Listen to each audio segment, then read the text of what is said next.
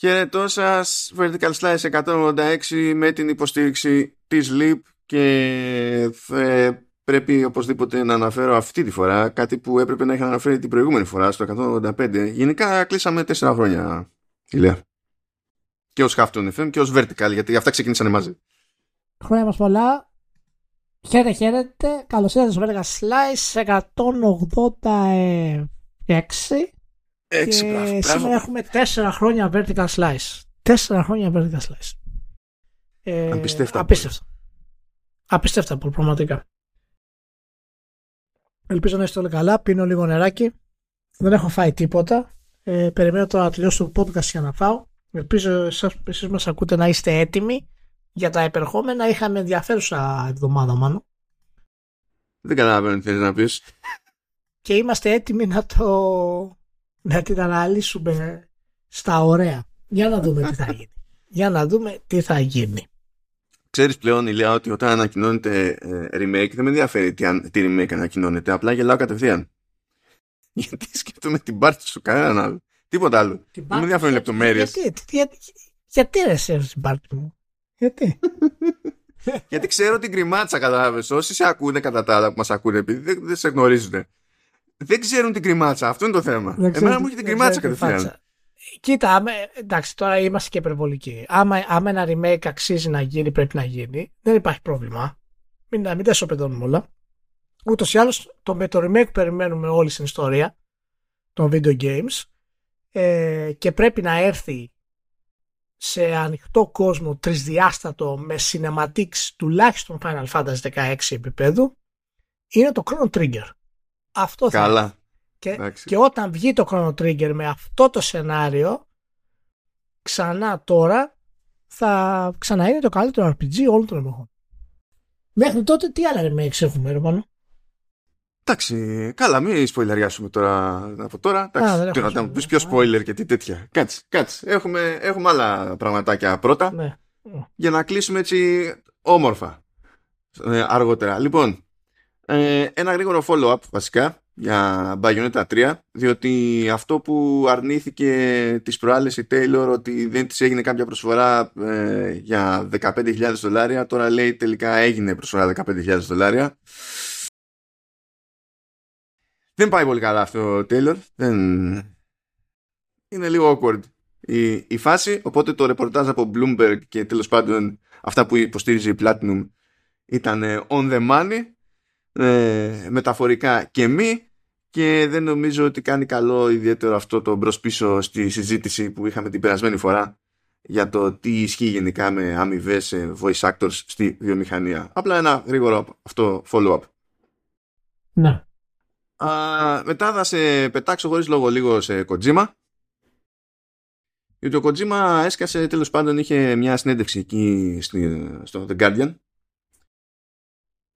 η οποία συνέντευξη έχει πάρα πολύ πλάκα. Δεν λέει σχεδόν τίποτα για τίποτα.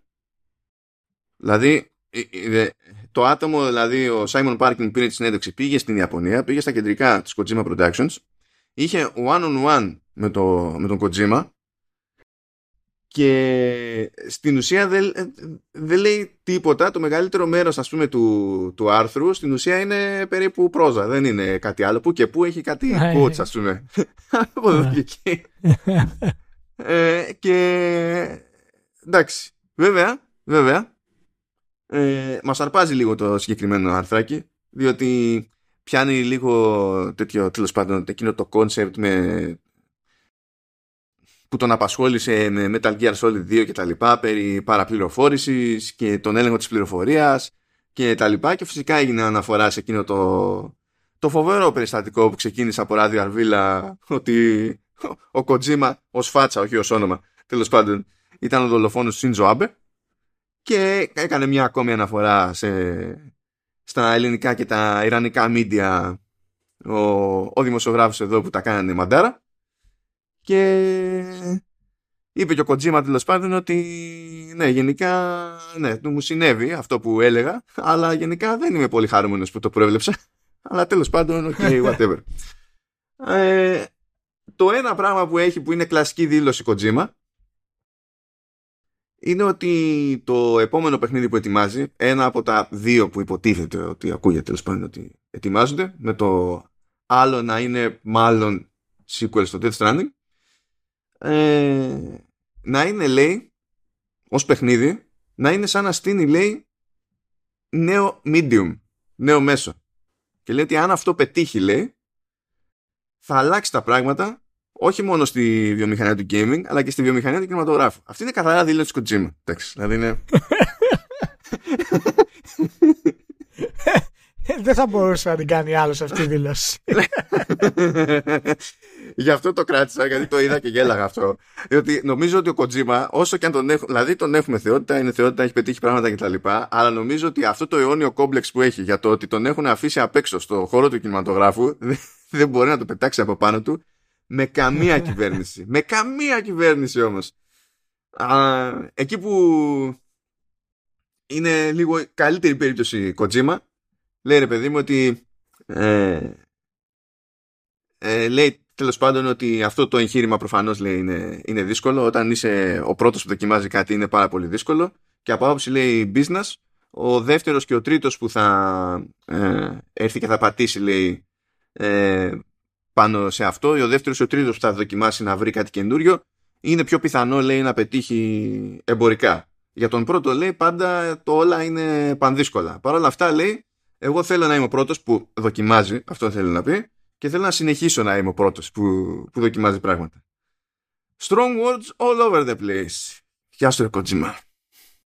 Αλλά δεν μπορείς να πεις. Είναι, είναι 50 γιούχου και δεν καταλαβαίνει Χριστό το άτομο. Έτσι, δηλαδή δεν, δεν, ναι, είναι... δεν, υπάρχει, δεν υπάρχει. Δεν υπάρχει. Δεν θα βγει άλλο σαν τον Kojima, οπότε ο μοναδικό που θα είναι σαν τον Kojima θα είναι ο Γιώκο Τάρο. Το θυμάσαι αυτό. Ναι. Απλά ο Γιώκο Τάρο ε, αδυνατεί να τον πάρεις στα, στα σοβαρά ε, μέχρι που σε ξεκυλιάζει. Ναι. αυτή, είναι η, αυτή είναι η, διαφορά. Εντάξει, ο Kojima, εντάξει, προφανώς τώρα αυτές είναι hyperbole, hyperbole εκδηλώσεις, classic ε, Kojima. Ε, εάν μίλαγε για παιχνίδι, δεν θα με ενοχλούσε πάρα πολύ. Γιατί για το test stranding ε, είναι ανεπανάληπτη εμπειρία. Και είτε για καλό σκοπό είτε για κακό είναι κάτι το οποίο δεν συναντάς πουθενά από κανέναν. Αυτό νομίζω είναι, είναι απόλυτο δεδομένο. Αλλά αυτό το medium που θα αλλάξει το κινηματογράφο είναι, είναι τρομερό και μου αρέσει που θα αλλάξει, έχει την επιμέτρηση ότι θα αλλάξει το κινηματογράφο ο designer των video games που δεν έχει κάνει ποτέ την ταινία. Ξέρεις, είναι, είναι, είναι αυτό το πάθος που έχει ο άλλος όταν είναι πολύ μεγάλης ηλικίας, αλλά στην ψυχή παραμένει στην ουσία ονειροπόλος και 15χρονος. Κοτσίμα είναι ένας και μοναδικός. Οπότε δεν χρειάζεται να πούμε τίποτα. Ένας και μόνο. Εντάξει, τι να πεις. Ε, είχε πλάκα μου που έλεγε ο δημοσιογράφος πάντως κάποια πραγματάκια από το background που λέει ρε παιδί μου ότι ο Kojima έχει το καλό ότι σε αντίθεση με άλλους δεν έχει πρόβλημα ξέρω εγώ να πετάγεται από θέμα σε θέμα.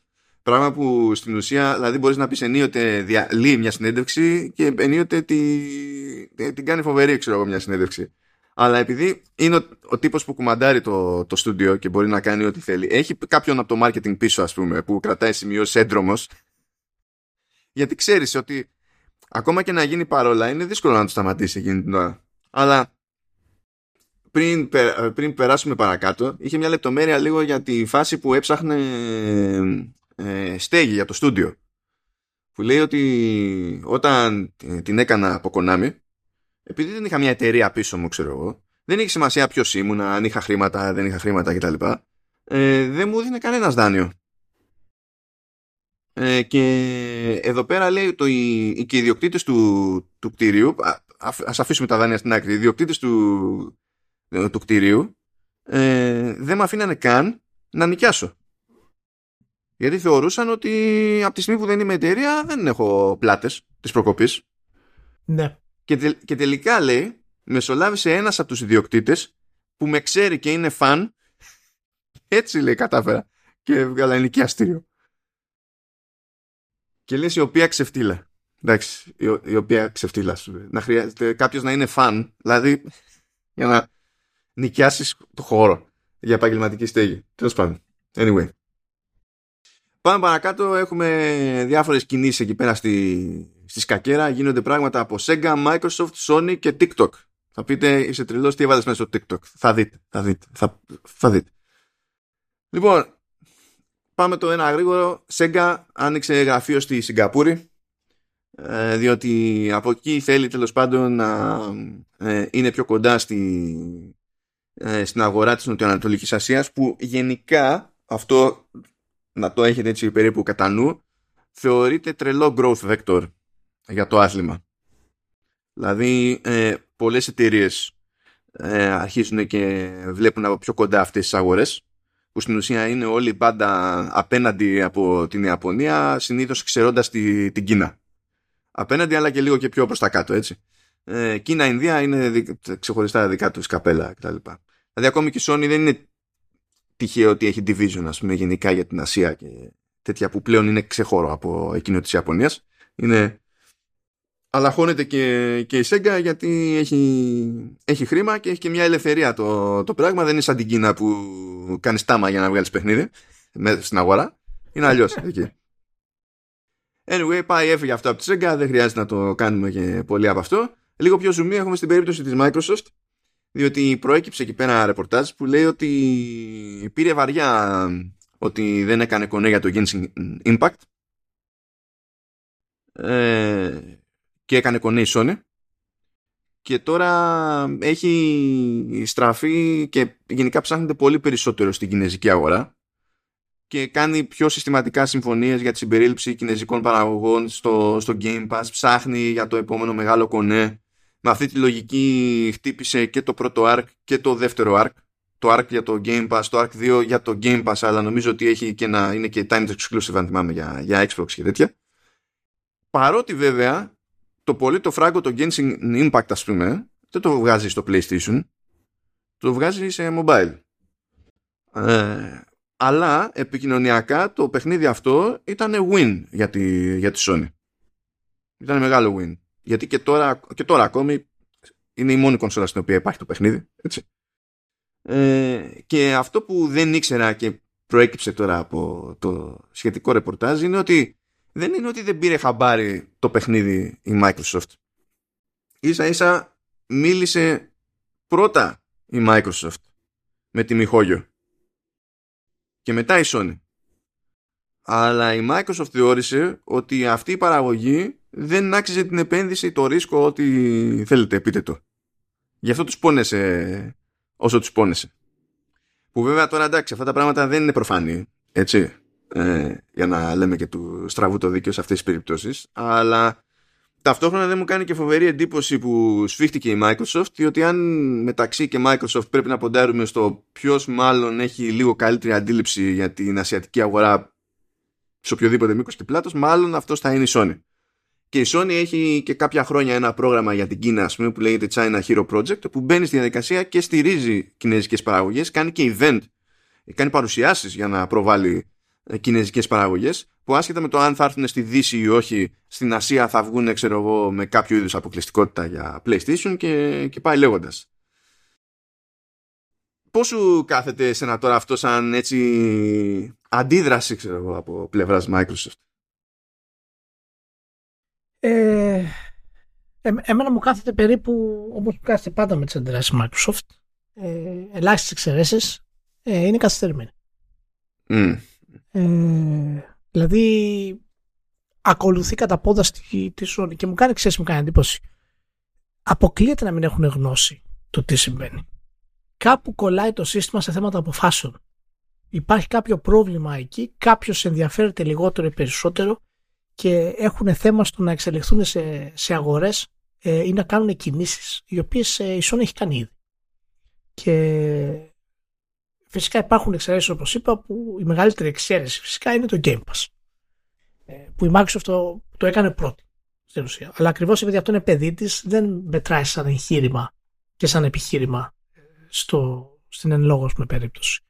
Συνήθως η Microsoft είναι αυτή που, που κυνηγάει. Η Microsoft είναι αυτή που θα κυνηγήσει τις Ιαπωνικές εταιρείες. Η Sony είναι η ειδική, ξέρει τι θα κάνει. Η Microsoft είναι εκείνη που θα ξεκινήσει τις παραγωγές στο AAA, να στήσει τα στούντιο. Η Sony είναι η ειδική η Microsoft αυτή προσπαθεί να μπει στην Ιαπωνική αγορά και ακόμα δεν έχει σπάσει το μονοπόλιο των, ε, των Japanese developers, τώρα ξεκινάει στην ουσία. Η Sony τον τους έχει πάρα πολλά ε, χρόνια. Και σίγουρα είναι το θέμα το δυτικό παίζει ρόλο. Συμφωνώ σε αυτό που λες, ότι το, η Sony ξέρει την κουλτούρα, ξέρει την κατάσταση λίγο περισσότερο, αλλά σήμερα ε, η Microsoft θα έπρεπε να είναι πιο γρήγορη σε αυτά. Δεν είναι απαραίτητο ότι θα, θα βρει οπωσδήποτε κινέζικα hits τα οποία θα κάνουν μεγάλη, θα έχουν μεγάλη πέρα στη Δύση. Αλλά ένα-δύο αν βρει θα της ανοίξει πόρτα για τα, για τα υπόλοιπα. Και εμένα μου κάνει, ε, εγώ θα να θέσω, θα θέσω το εξής ερώτημα για τη Microsoft σε αυτό το πράγμα. Από τη στιγμή που εξελίσσει τα στούντιό της και προσπαθεί να χτίσει το pipeline για να μπορέσει να έχει AAA κτλ. Ε, γιατί δεν επεκτείνεται σημαντικά στην ευρωπαϊκή αγορά για developers και όπως τώρα στην κινέζικη; Γιατί πρέπει να υπάρχει καθυστέρηση σε αυτό το πράγμα για τη Microsoft; Μπορεί να στήσει στούντιο η Microsoft. Ε, υπάρχει πάρα πολύ ευρωπαϊκό τάλεντο παραδείγματος χάρη. Αλλά δεν βλέπουμε καμία ουσιαστική κίνηση της Microsoft για την Ευρώπη. Νομίζω έχει μόνο στην Αγγλία ότι έχει, έτσι. Ναι. Ε, και αυτό μου κάνει, μου κάνει εντύπωση και γι' αυτό επέμενα και στο προηγούμενο podcast που μιλήσαμε για την Asobo ότι εάν αυτό η Microsoft δεν το εκμεταλλευτεί να ξεκινήσει δηλαδή ε, την παρουσία της στην Ευρωπαϊκή από τη Γαλλία για να φέρει άλλο ταλέντο τι να σου πω ρε μάλλον. Έχω την εντύπωση ότι υπάρχει μια δυσκολιότητα στο θέμα των αποφάσεων με τη Microsoft. Το ξέρουμε ότι υπάρχει γενικά γιατί η εταιρεία τρέχει πολύ περίεργα ορισμένε φορές, ιδιαίτερα για το κομμάτι του Xbox. Αλλά από τη στιγμή που τώρα έχουν συγκεκριμενοποιήσει το, το Game Pass και το Xbox και όλο το Division υπό το Spencer, ε, ίσως δούμε πράγματα πιο γρήγορα. Ε, προς το παρόν βλέπουμε σίγουρα ότι πάνε καλύτερα τα πράγματα. Αλλά η Sony σε αυτά φαίνεται ότι πάντα έχει πολύ καλύτερο πλάνο στο πώς να εκμεταλλευτεί ορισμένες αγορές. Ε, ναι, ε, κοίτα τώρα εγώ θα πω μια θεωρία πάλι, πάλι σαν ε, δικηγόρος του διαβόλου. Αν και για μένα δεν είναι δικαιολογία, έτσι, γιατί είχε τόσα χρόνια να, να πάρει μαθήματα τέλος πάντων και τόσα παθήματα για να γίνουν μαθήματα η Microsoft. Ναι. Ώστε να καταλήγει τέλος πάντων να αντιδρά λίγο σπασμωδικά σε κάποια πράγματα σαν να τα συνειδητοποιεί για πρώτη φορά. Αλλά τέλος πάντων. Ε, όταν, ο, γενικά όταν αγοράζεις ένα μάτσο στούντιο σχετικά γρήγορα, ακόμα και όταν έχεις πάρει την απόφαση, ευτυχώς δηλαδή, να μην πεις ότι ντε και καλά σας κάνω μέρος ε, του οργανογράμματος της Microsoft και θα πρέπει να δουλεύετε με τον τρόπο που ε, εμείς πιστεύουμε ως Microsoft. Ε, γι' αυτό και έχει διαφορά το να είναι κάποιος ε, να έχει κάποιος τη δική του διοίκηση και να, να διατηρεί την αυτονομία του κτλ. Που δεν θα μπορούσε αυτό να γίνει γρήγορα. Δηλαδή, αν έλεγε η Microsoft όταν αγόραζε όλα αυτά τα, τα studio ότι εγώ θα τα ενσωματώσω, από άποψη management αυτό θα ήταν ανέκδοτο. Εδώ δεν μπορούν να διαχειριστούν άλλα και άλλα, άλλες εταιρείες και, και η Microsoft ακόμη. Πώς θα ενσωμάτωναν στην ήδη υπάρχουσα κουλτούρα, ας πούμε, ξαφνικά λέμε τώρα 10 στούντιο. Αλλά όταν και πάλι έχεις να τα διαχειριστείς αυτά τα πράγματα και φέρνεις κόσμο έτσι μαζικά και κάπως πρέπει να προσαρμοστούν όλοι σε μια νέα πραγματικότητα, ακόμα και αν αυτή η νέα πραγματικότητα σημαίνει ότι ξαφνικά πρέπει να συνειδητοποιήσουν developers ότι δουλεύουν χωρίς να αναρωτιούνται αν θα ξεμείνουν από λεφτά, ας πούμε ε, είναι, ε, δεν μπορείς να διατηρείς για πάντα αυτή την ταχύτητα, ξέρεις, ε, εξαγορών. Κάποια στιγμή πρέπει να σταθεροποιήσεις τη λειτουργία των προηγούμενων, ας πούμε. Και όταν έχεις μέσα στη μέση και αυτό το, το αγκούρι με την Activision Blizzard, πώς θα πας να κουνηθείς; Εγώ νομίζω δηλαδή ότι ε, ε, περιμένει να τελειώσει όλη αυτή η ιστορία, τουλάχιστον από εκείνη την πάντα. Ναι, ναι, προφανώς, προφανώς. Απλά ξέρεις, για μένα δεν θα είχα. Δεν είναι άγνωστη η αγορατική να συμμάξω. Θα μπορούσε να έχει ξεκινήσει κάτι δύο και τρία χρόνια πριν. Ναι, ναι, συμφωνώ, δεν είναι. Απλά λέω τώρα εγώ τα δικά μου. Ναι, ναι, τώρα, τώρα έχεις δίκιο. Τώρα προφανώς ε, δεν μπορεί να επεκταθεί με τον κατάλληλο τρόπο γιατί ακόμα δεν ξέρει τι θα γίνει με τα στοιχεία της. Δηλαδή το να εισχωρήσει η Activision Blizzard αλλά και η Bethesda σε μια ομαλή λειτουργία θα πάρει 2, 3, 4, 5 χρόνια ακόμα. Οπότε προφανώς έχει τα, τα πασχάλια της γεμ, τα καλάθια της γεμάτα. OK, okay, πάει Microsoft αλλά έχουμε και μια κάποια κινητικότητα στη Sony αν και αυτή περιορίζεται πιο εσωτερικά. Φαίνεται λοιπόν να στήνει ένα καινούργιο εσωτερικό στούντιο για, που υποτίθεται ότι πηγαίνουν για μεγάλες παραγωγές ε, και το στούντιο αυτό στείνεται με τη λογική ότι θα συνεργάζεται και με την Audio και με τη Visual Arts που και οι δύο μπάντες έτσι κι αλλιώς ε, λειτουργούν υποστηρικτικά και σε άλλα εσωτερικά στούντιο της, της ναι. Sony Ε, οπότε έχουμε τέτοιο, πάει να γεννηθεί ένα στούντιο ακόμη από εκεί.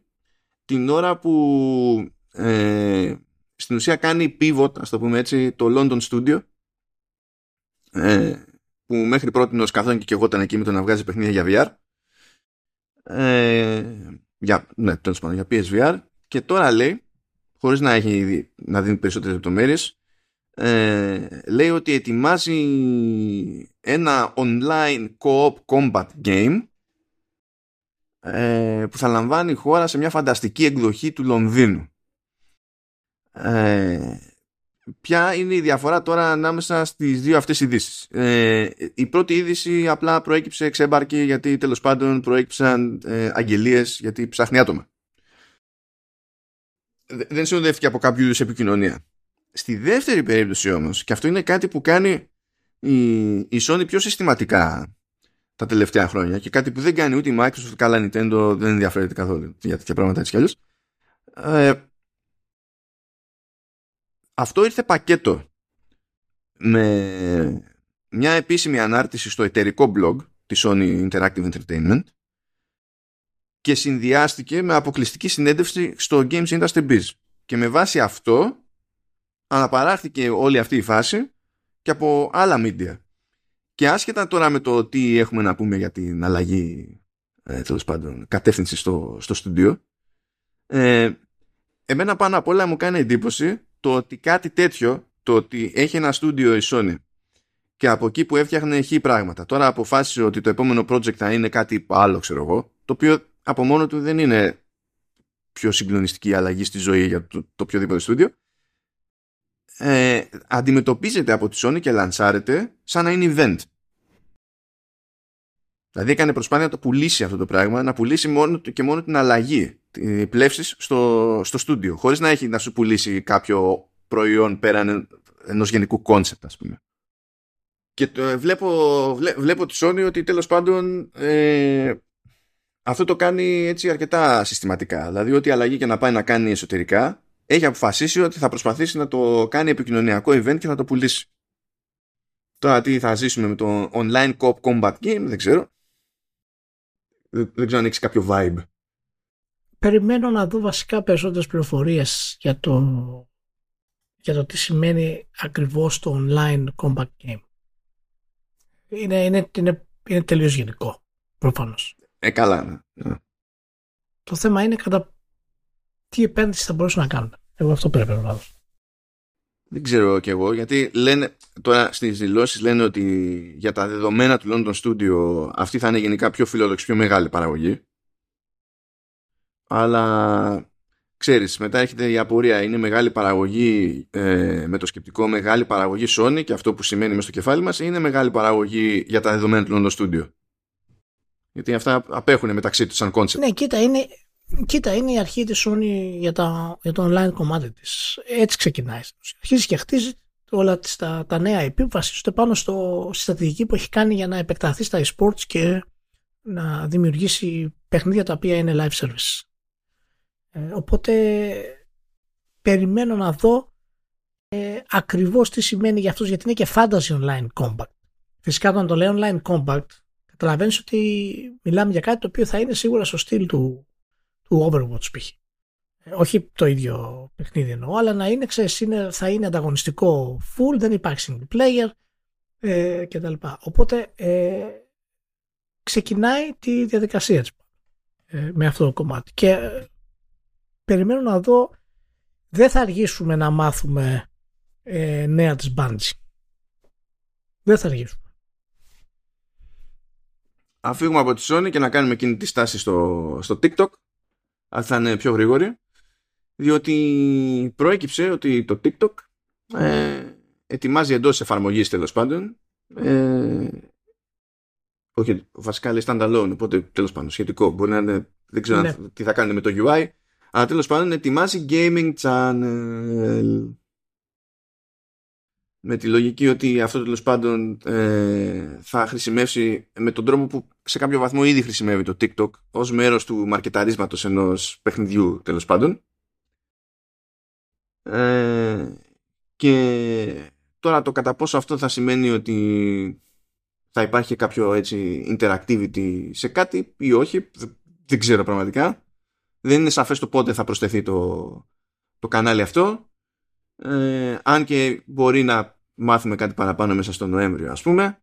Ε, γιατί λέει παίζει μια παρουσίαση που λέγεται TikTok Made Me Play It και υποτίθεται ότι στους ομιλητές στην παρουσίαση θα σκάσουν άτομα από EA, 2K, NetEase, εντάξει, VNG και Homa ε, και ήδη έχει κάνει κάποια τεστ τέλος πάντων σε μια, σε μια αγορά στο Βιετνάμ και έχει δοκιμάσει να βάζει κάποιους mini games ας πούμε μέσα στο, στο feed.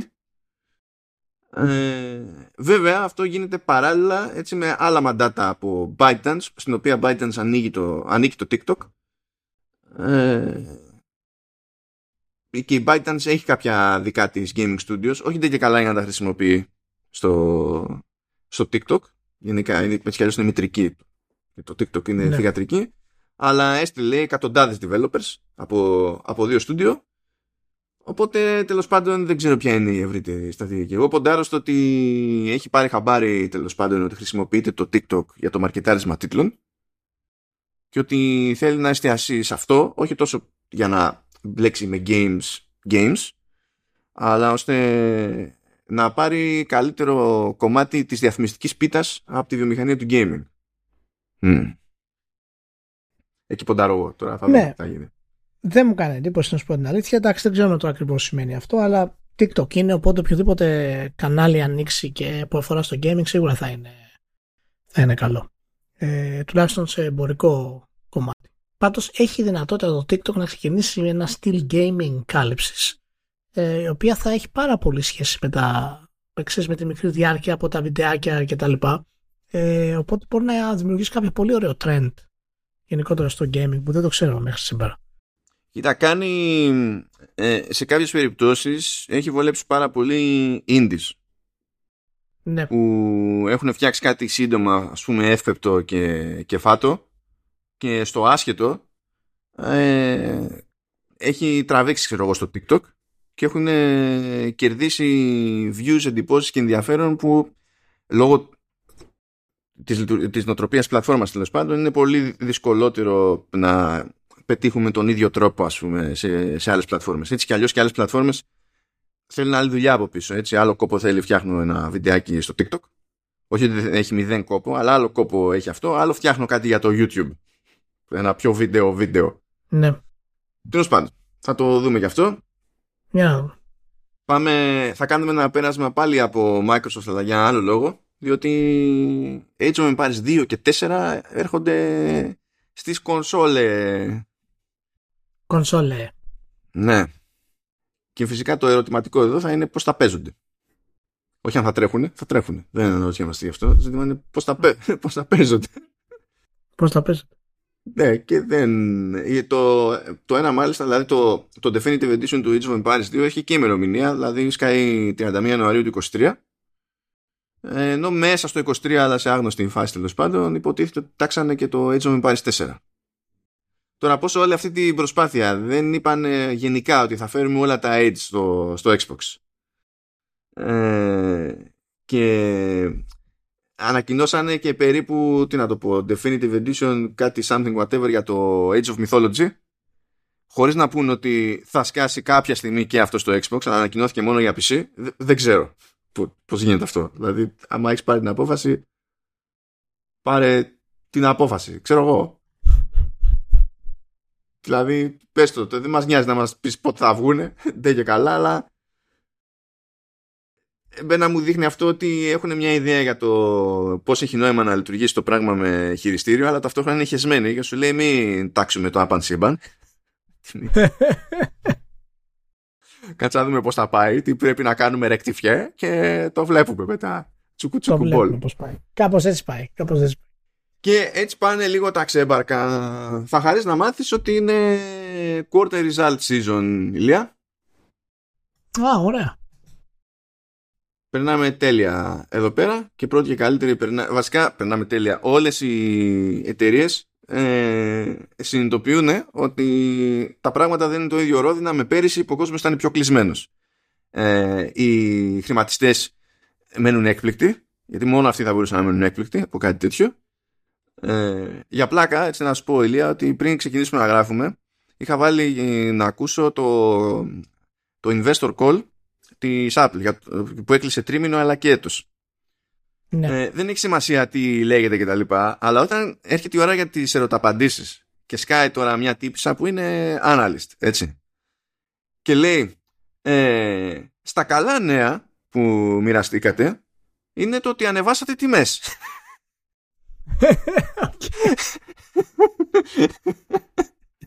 Στα κακά νέα είναι ότι δεν μπορούμε να είμαστε σίγουροι αν αυτές οι τιμές τέλος πάντων θα επηρεάσουν αρνητικά τη ζήτηση.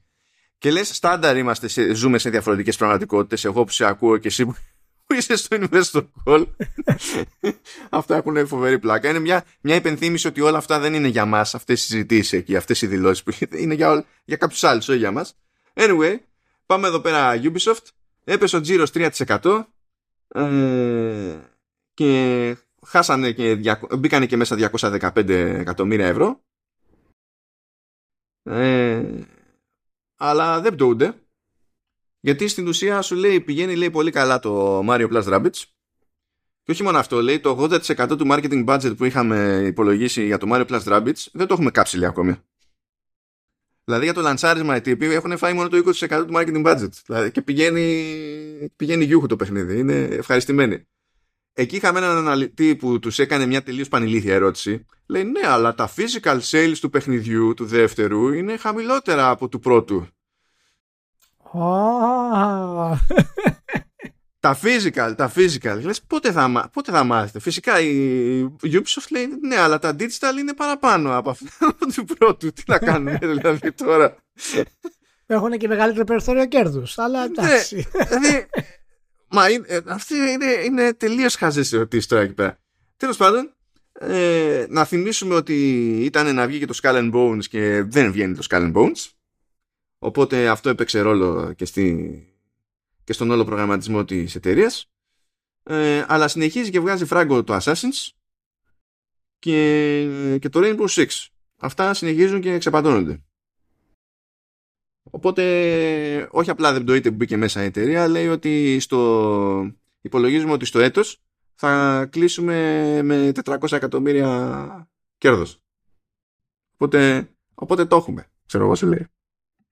Καλά, είναι, είναι θέμα χρόνου το live service Assassin's Creed. Είναι, είναι θέμα χρόνου. Με τα αποτελέσματα αυτά που βγαίνουν από τη Ubisoft που μιλάει για 20 εκατομμύρια παίχτες unique να είναι στον κόσμο του Βαλχάλα. Του Βαλχάλα, ναι. Που δεν, που δεν είναι και. και δεν, δεν είναι, δηλαδή είναι. Α, τεχνικά μιλώντας, μπορείς να το πεις ε, ε, live game. Αλλά α, εμπορικά ναι, δεν ναι, είναι live game. Είναι, όχι, όχι, όχι. Καμία σχέση. Στα... Δεν έχει σχεδιαστεί για να είναι live game. Ενώ το Rainbow Six Siege είναι. Το χτίζουν με content. Ναι, ναι, ναι, ναι. Οπότε αυτό δέχεται και γι' αυτό και η Ubisoft ανακοινώνει τα νούμερα αυτά. Γιατί αυτά τα νούμερα είναι πολύ ε, όμορφα νούμερα για επενδυτές. Γιατί είναι πολύ εύκολο να τους πει ότι αν το Valhalla, παραδείγματος χάρη και σειρά Assassin's Creed, που δεν είναι live service game, χτυπάει 20 εκατομμύρια ξεχωριστούς παίχτες year on year.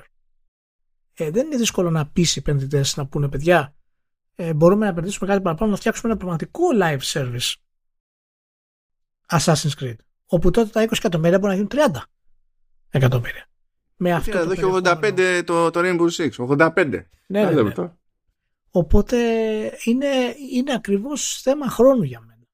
Και από μία άποψη ε, μου αρέσει που κάπως παίρνει το χρόνο της γιατί φαίνεται ότι δοκιμάζει από πολλές πλευρές πώς θα το κάνει. Ε, και κρατάει τα, τα single player ακόμα, δοκιμάζει level gating, δοκιμάζει ε, e-shops μέσα στο παιχνίδι, ε, δοκιμάζει XP boosts για τους παίχτες, ε, κάνει το σενάριο πιο κακό, κάνει το σενάριο πιο καλό, έχει sidequests που είναι κακά. Μου αρέσει που το κα, κάνει το σενάριο πιο κακό, θεωρείται κάποιο είδους πειραματισμό. Κάνει το σενάριο κακό. ναι, ναι, ναι. ναι. δεν, δεν θα δώσουμε σήμερα πολλά αυτή τη φορά για το σενάριο, θα κάνουμε άλλα πράγματα. Οπότε το, το πλησιάζει από πάρα πολλές ε, μεριές. Εγώ περιμένω αυτό σου πει τη θεωρία και περιμένω να βγει. Θα είναι το Assassin's Creed, θα το ονομάσω αυτή τη στιγμή, θα είναι το Assassin's Creed Global. Έτσι θα λέγεται. Assassin's Creed Global. Ε, Και υπότιτλος, επειδή η Ubisoft της αρέσει, θα λέγεται Traversing the History of the World. Και θα μπαίνεις μέσα και θα έχει 10 gates που θα σε πηγαίνουν σε αντίστοιχα Assassin's Creed εποχής. Ε, στην ουσία λες για αυτό που τέλος πάντων υποτίθεται ότι είναι the code name, το, το, το Infinite, ας πούμε, κάπως έτσι. Αυτό, αυτό. αυτό. Γιατί δεν είναι, δεν είναι η ώρα να έχει ανακοινώσει πέντε Assassins και να πεταχθεί και εσύ και να φανταστείς ένα έκτο. Δεν, είναι, δεν είμαστε για τέτοια. Έτσι, ναι, ναι. ναι. Για να δούμε. Λοιπόν, ωραία, προχωράμε. Προχωράμε. Προχωράμε. Capcom. Η Capcom βγήκε και είχε πιο δραματικές εκεί πέρα απτώσεις. 30% κάτω τζίρος, 24% κάτω η, η, η, τέλος πάντων το operating income που λέει εδώ και το net income που είναι το καθαρό κέρδος ε, έπεσε 27%. Βέβαια δεν τους ενδιαφέρει γιατί λέει πέρυσι τέτοια εποχή τέλος πάντων είχαμε πιο μεγάλα λανσαρίσματα και δεν είχαμε φέτος. Δηλαδή πέρυσι είχαμε ε, τέλος πάντων στο πρώτο μισό είχαμε Village και Master Hunter Stories 2 ενώ τώρα ξέρω εγώ είχαμε στην αντίστοιχη περίοδο είχαμε expansion για το Master Hunter Rise δεν είχαμε κάτι ανάλογα μεγάλο ξέρω εγώ του, του Resident. Ε, Παρ' όλα αυτά το Master Hunter Rise λέει έχει πουλήσει 11 εκατομμύρια. Ε, και είναι οριακά κάτω από το Resident Evil 7 που είναι ο δεύτερος ε, πιο εμπορικός τίτλος της Capcom ever. Κάτω βέβαια από το Master Hunter World που αυτό είχε εξπατωθεί εντάξει, for, the, for the ages. Η πλάκα είναι ότι ανεβήκανε τα arcade γιατί ανοίξανε τα arcade οπότε αυτά πήγανε 3% πάνω αλλά δεν το κάνεις στα αγώνα στον ωκεανό.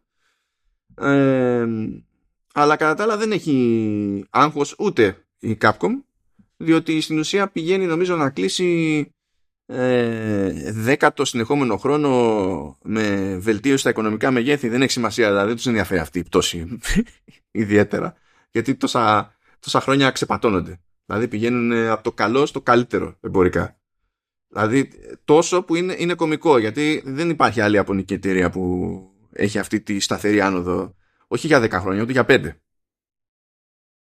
η Capcom έχει λιώσει Αφήνουμε και την Capcom για να πάμε εκεί που έχει περισσότερο ζουμί το πράγμα Microsoft.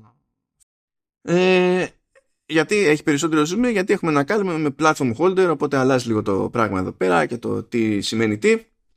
Τέλος πάντων, σε κάθε περίπτωση, ε, και εδώ ε, είναι πιο έτσι, λίγο πιο κρύα τα πράγματα, από την άποψη ότι ε, ανέβηκε ο τζίρος του hardware κατά 13%. Αυτό σημαίνει ότι βελτιώνεται η διαθεσιμότητα και ο κόσμος αγοράζει περισσότερα μηχανήματα. Okay.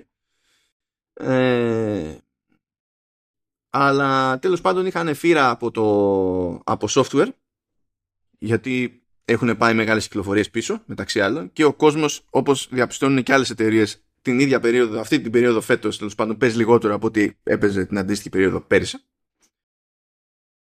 Ε, αλλά κάπως εκεί με το hardware και λίγο εκεί πέρα με το, με το Game Pass ρεφάρισε οπότε η, η διακύμανση ήταν μικρή στην ουσία και δεν έγινε και τίποτα ιδιαίτερο ε, γι' αυτό και κατέληξε σε νούμερα που πάλι για τέτοιο τρίμηνο για την Microsoft είναι ρεκόρ στο κομμάτι αυτό ίσα ίσα που η μεγαλύτερη φύρα στο division στο οποίο ανήκει το Xbox που είναι το More Personal Computing ήταν τα Windows που φτάσαμε Λία; Ε, τι Να είναι η φύρα τα Windows. Τι να πεις και τι να κάνεις.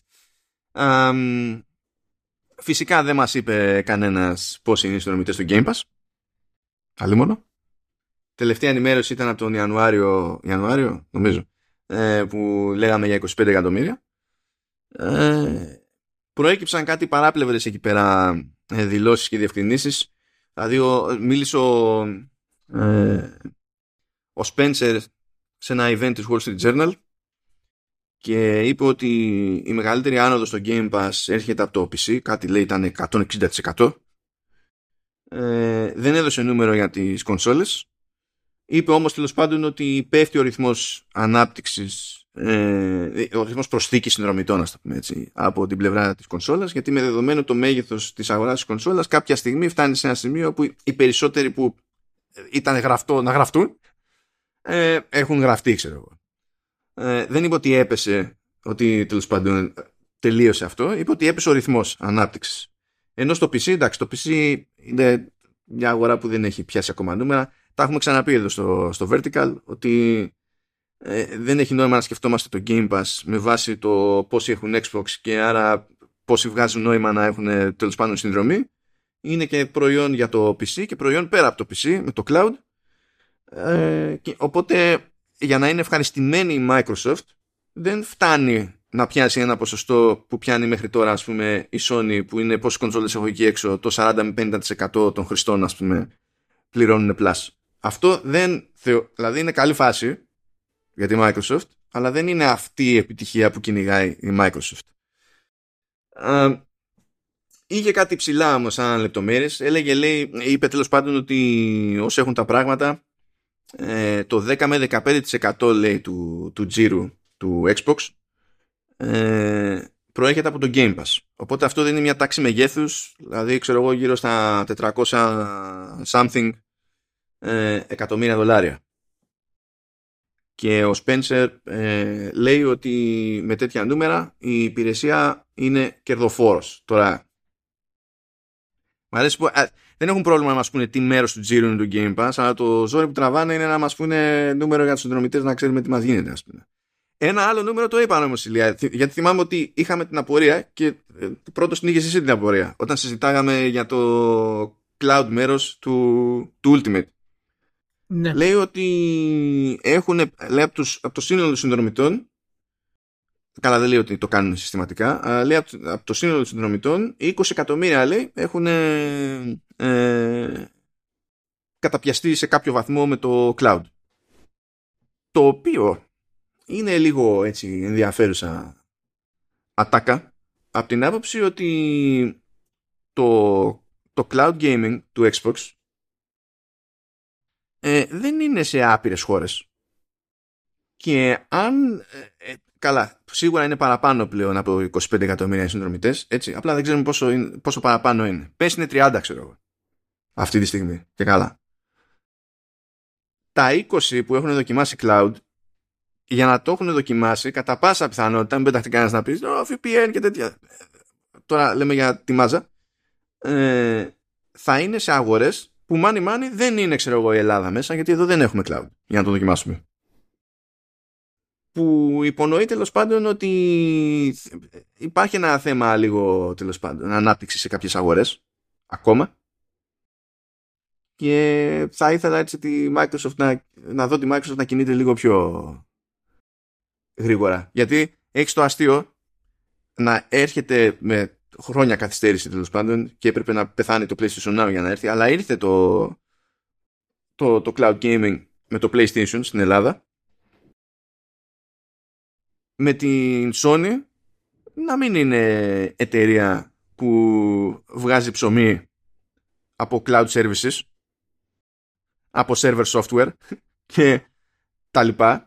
Και η Microsoft που έχει την υποδομή που έχει και είναι το νούμερο 2 μετά την Amazon για κάποιο λόγο χρειάζεται περισσότερο χρόνο για να καλύψει μια αγορά σαν την Ελλάδα. Θα μου πεις πόσο σημαντική είναι η αγορά σαν έτερον εκάτερον. Ό,τι ισχύει για την αγορά της Ελλάδας ισχύει και για άλλες αγορές. Τέλος πάντων. Δεν είναι μόνο αυτό. Οπότε θα ήθελα λίγο εκεί πέρα. Αλλά εκεί που έγινε το Τζέρτζελο, φαντάζομαι, δεν ξέρω για πού άλλο θα έχεις σχόλια.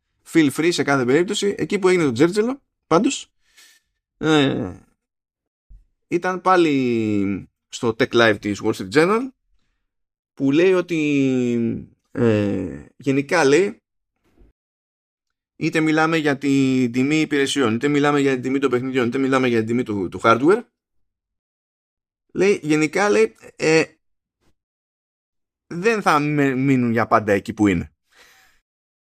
Αλλά θεωρήσαμε λέει ότι τουλάχιστον έτσι καθώς έρχεται η, το, η τρέχουσα τέλος πάντων εορταστική περίοδος ε, ότι έπρεπε να κρατήσουμε τις τιμές εκεί που είναι.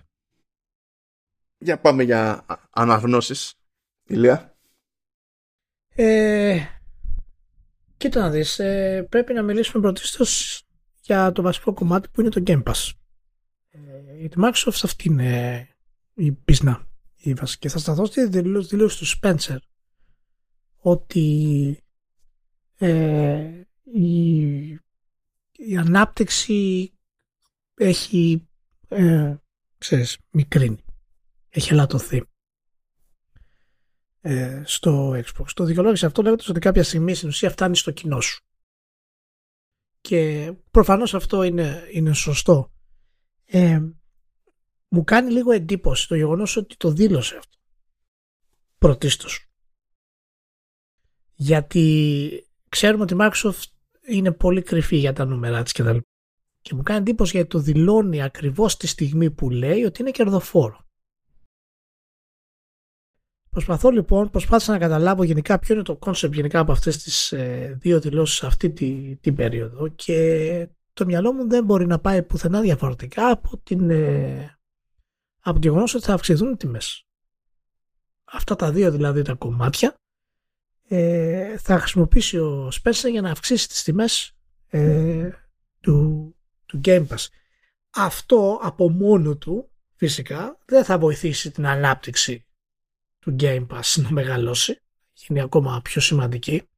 Παρόλα αυτά λέει σημαντικά πράγματα για τους επερχόμενους AAA τίτλους της υπηρεσίας που θα έρθουν μέσα στο 23 έναν ή δύο τίτλοι μεγάλες κυκλοφορίες γιατί πλέον έχουν φτάσει στο σημείο να πούνε ότι για να ανέβει παραπάνω ε, φτάσαμε το ταβάνι των τίτλων. Πρέπει τώρα να, να δώσουμε first party τίτλους. Και με αφορμή αυτό το να ανεβάσεις ξέρω εγώ ένα ευρώ παραπάνω την υπηρεσία, δύο ευρώ παραπάνω, όταν έρθουν οι νέοι τίτλοι θα μπορέσει να βοηθήσει και την ανάπτυξη. Γενικά αυτό είναι ένα, ένα, ένα στρατηγικό κόλπο που κάνει ο Spencer αυτή τη στιγμή για τη, για τη Microsoft. Και μάλιστα μου έκανε επίσης εντύπωση που ανέφερε ότι η άνοδος, ε, η ανάπτυξη στο PC είναι τρομερή. Είναι, είναι τρομερή και ξέρουμε ότι στο PC υπάρχουν πολλοί τρόποι να, ε, ξέρεις, να έχεις ας πούμε, πολύ φθηνό Game Pass mm. και στις κονσόλες αλλά πλέον μόνο οι κώδικοι, οι κωδικοί στο PC έχουν μεγαλύτερη πέραση για να κάνεις κολπάκια. Ε, αλλά εκεί έχει πάρα πολύ μεγάλο growth. Και σκέφτομαι μάλλον μήπως αυτό είναι γενικά η, ε, η στάση της Microsoft να μπορέσει να τραβήξει κόσμο στο PC περισσότερο. Ότι δείχνει δηλαδή ότι ε, η πλατφόρμα στην οποία θα είναι διαθέσιμη όλοι οι τίτλοι μας και θα παίζουν από όλους είναι και αυτό ένα επιχείρημα για να μπορέσει να περάσει επιτέλους την, την εξαγορά της Activision Blizzard. Γιατί δηλώνοντας την καθυστέρηση του Game Pass την, συγγνώμη, την καθυστέρηση, την λιγότερο ανάπτυξη, το κόλλημα δηλαδή της αγοράς, είναι μέσω σε ένα επιχείρημα να τους πει ότι εμείς θα επικεντρωθούμε στο PC. Οπότε μην ανησυχείτε για το αν θα υπάρχουν διαθέσιμοι τίτλοι, γιατί εκεί είναι η μεγαλύτερη μας business για το Game Pass αυτή τη στιγμή. Και φυσικά όλοι θα είναι διαθέσιμοι εκεί. Ε, θα δούμε τι θα χρησιμοποιήσει από όλα αυτά ο, ε, ο Spencer, αλλά το γεγονός ότι το Game Pass είναι κερδοφόρο χωρίς first party πρέπει να τρομάζει τους αντιπάλους της Microsoft. Είμαι αυτής τη εντύπωση. Είναι κερδοφόρο με third party, indies και κάποια κλασικά first party που μπήκαν φυσικά μετά τις εξαγορές και με φράγκο να πέφτει δηλαδή ας πω, όταν πηγαίνει sim game ας πούμε sim δεν είναι ο sim στη CA και θα, βγάλει, θα πάρει 600 χιλιάρικα για να μπει στην υπηρεσία λες οκ okay. μετά τα ARC ας πούμε που είναι πάνω από 2 εκατομμύρια το καθένα δηλαδή πηγαίνει χώνη δεν είναι θα πει κάποιος η Sony δεν χώνει ναι απλά είναι φωσφανάριο το κάνει πιο επιθετικά η Microsoft εδώ και καιρό ας πούμε. ναι ναι ναι ναι, ναι, ναι, ναι. Ε, αναφέροντας ότι το 10-15% από τα συνολικά έσοδα είναι από το από το Game Pass είναι κάτι πολύ εντυπωσιακό χωρίς first party τίτλους μόνο. Καινούριους next gen τίτλους. Το 25 εκατομμύρια ε, θέλω να πω συγγνώμη σε αυτό πριν συνεχίσω ε, δεν ξέρω μου φαίνεται μικρό και ταυτόχρονα μεγάλο. Mm. Δηλαδή μου φαίνεται μικρό για να μπορέσει η υπηρεσία να πούμε ότι πάμε καλά και ότι έχουμε πρόοδο αλλά μου φαίνεται μεγάλο το γεγονός ότι ακόμα υπάρχει πρόβλημα να βρεις Series X που εκεί απολαμβάνεις φυσικά και τα μεγαλύτερα ωφέλη ε, και δεν ξέρουμε κατά πόσο θα αλλάξει αυτό. Δηλαδή πρέπει κάποια στιγμή το Series X να ξεπεράσει σε πωλήσεις ε, το Series S. Πρέπει κάποια στιγμή να γίνει αυτό το πράγμα. Πρέπει να γίνει το main μηχάνημα. και με την άνοδο των τιμών δεν ξέρω αν θα βοηθήσει αυτή η κατάσταση. Είναι λίγο μπλεγμένο αυτό με τους συνδρομητές, το πόσο θετικό είναι.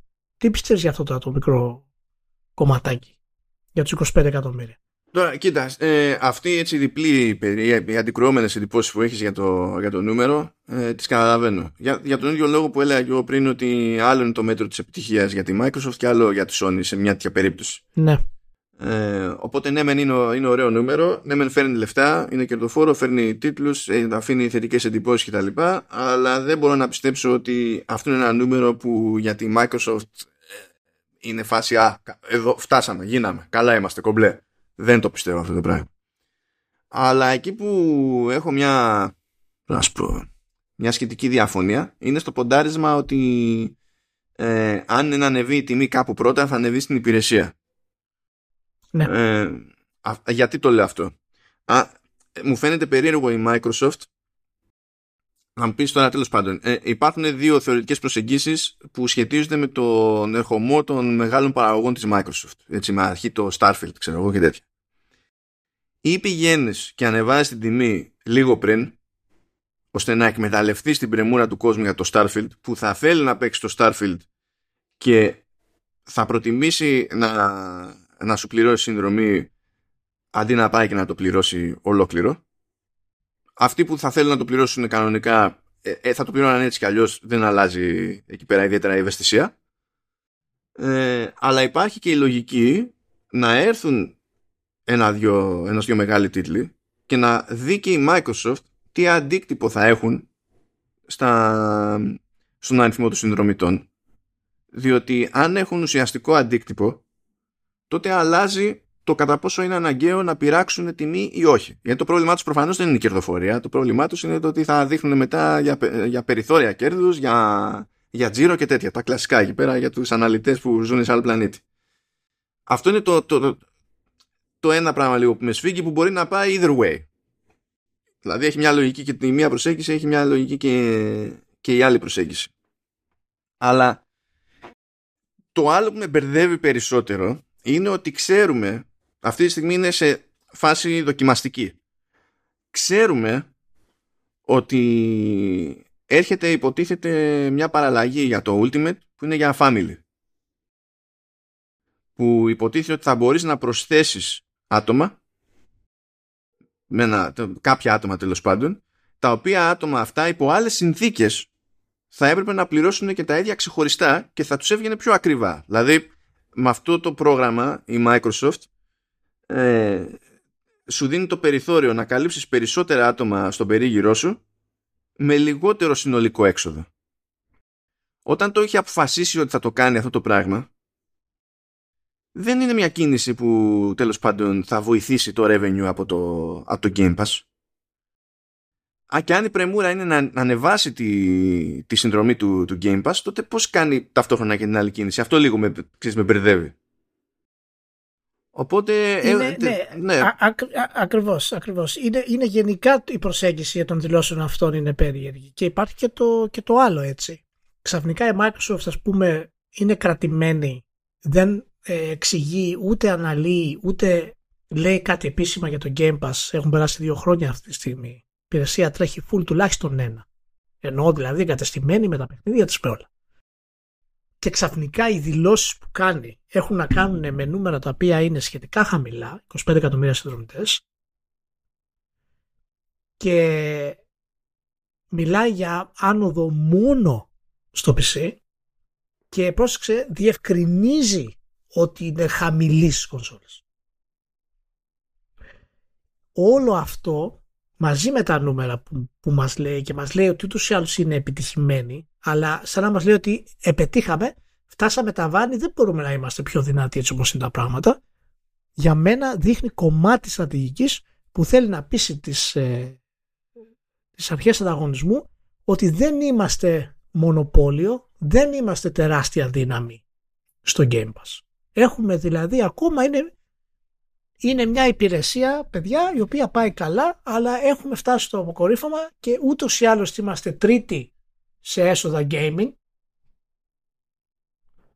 Οπότε βλέπουμε ότι και το Game Pass είναι σε ένα σημείο όχι, όχι κορυφαίο ας πούμε όπως τα περιμένατε κτλ.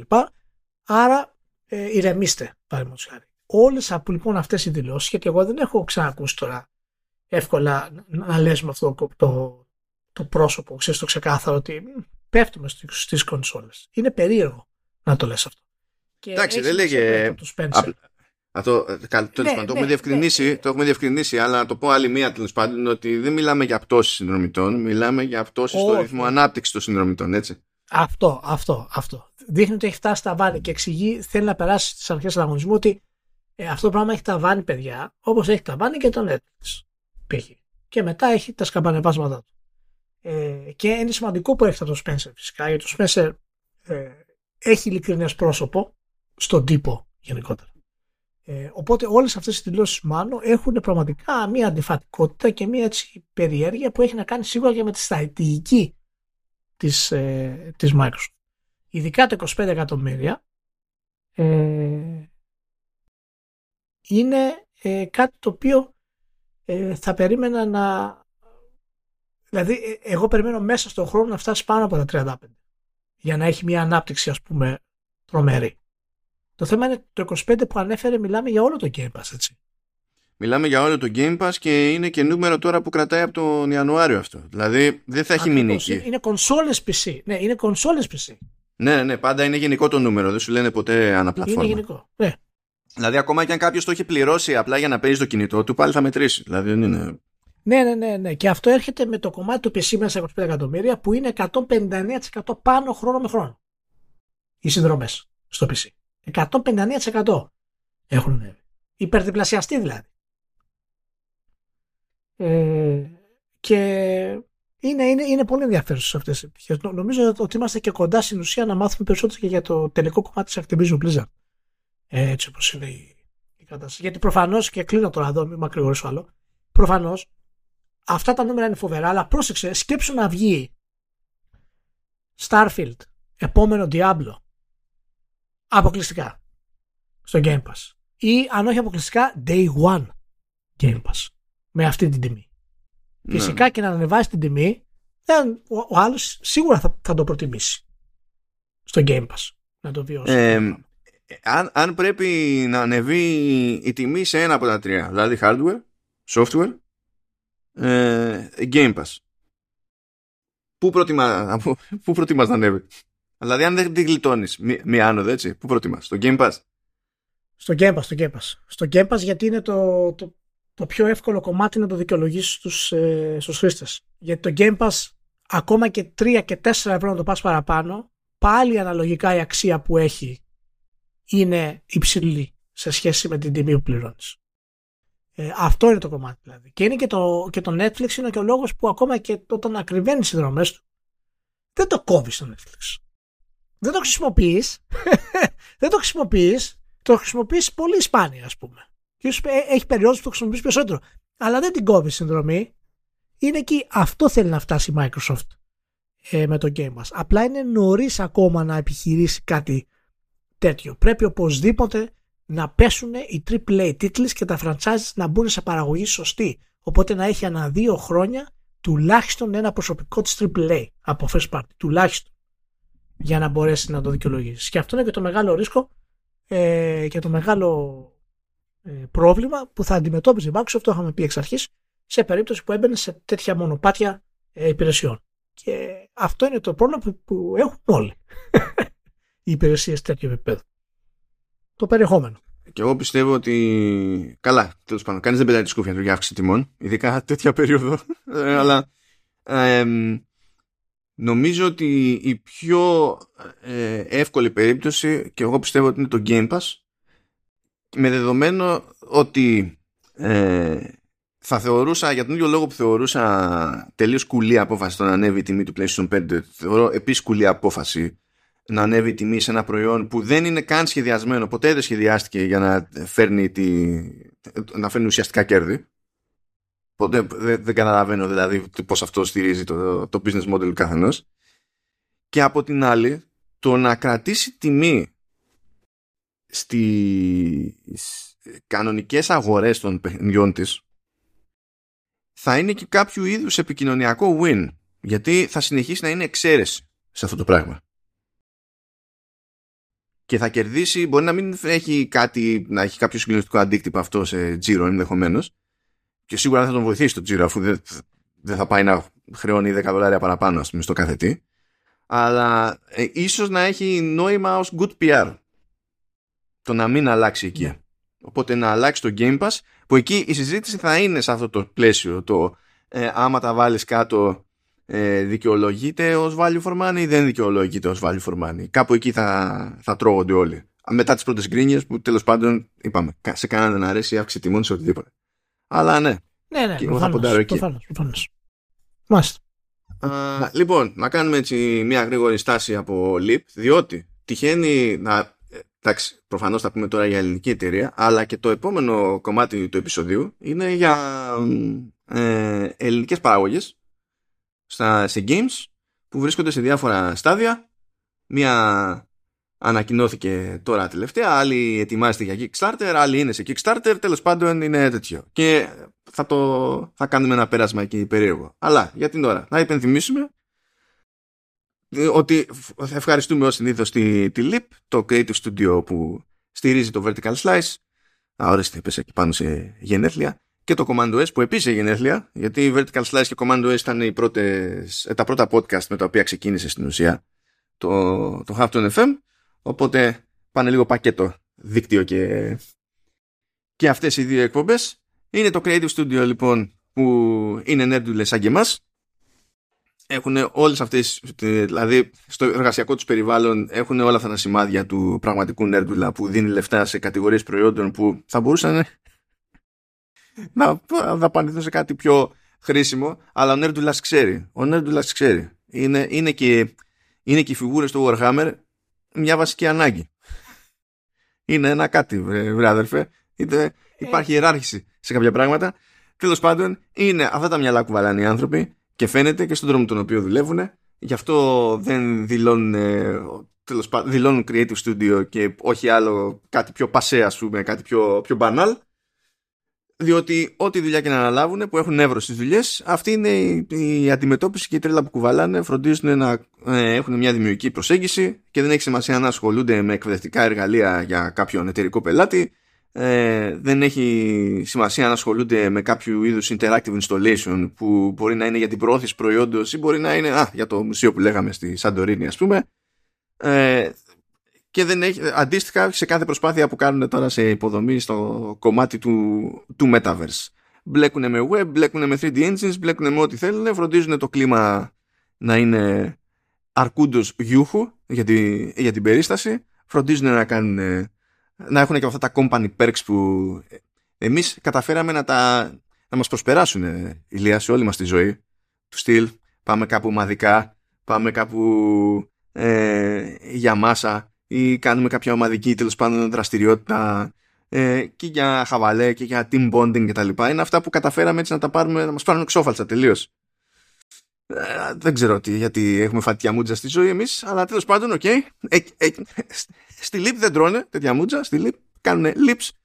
Φυσικά αυτό το άθλιο λογοπαίγνιο παύλα joke και γι' αυτό έχουν και ε, πελατεία ανά τον κόσμο και είναι cool και οι δουλειές ανεβαίνουν παρά τις περιρρέουσες συνθήκες. Ε, και αν σκαμπάζετε τέλος πάντων από front-end development, αν έχετε μια προϋπηρεσία, αν έχετε το απαραίτητο και το ανάλογο skill set, το οποίο μπορείτε έτσι να τσεκάρετε λίγο, να δείτε ποια είναι τα προαπαιτούμενα τέλος πάντων στα, στα links που έχω στις σημειώσεις του επεισοδίου που τις βλέπετε είτε στο halftone.fm είτε τέλος πάντων ε, στην όποια εφαρμογή χρησιμοποιείτε για να ακούτε το παρόν επεισόδιο μπορείτε να δείτε αν ταιριάζει με τα προσόντα και τη φιλοδοξία σας να χτυπήσετε λίγο πορτάκι pop, pop, για να δείτε αν μπορείτε και εσείς να γίνετε ένας νέρτουλας ε, σαν τους άλλους και να πηγαίνετε με κέφι στο, στο γραφείο. Αυτό είναι το, αυτό είναι το θέμα. Είναι μεγάλη, μεγάλη πετυχεσά αυτό.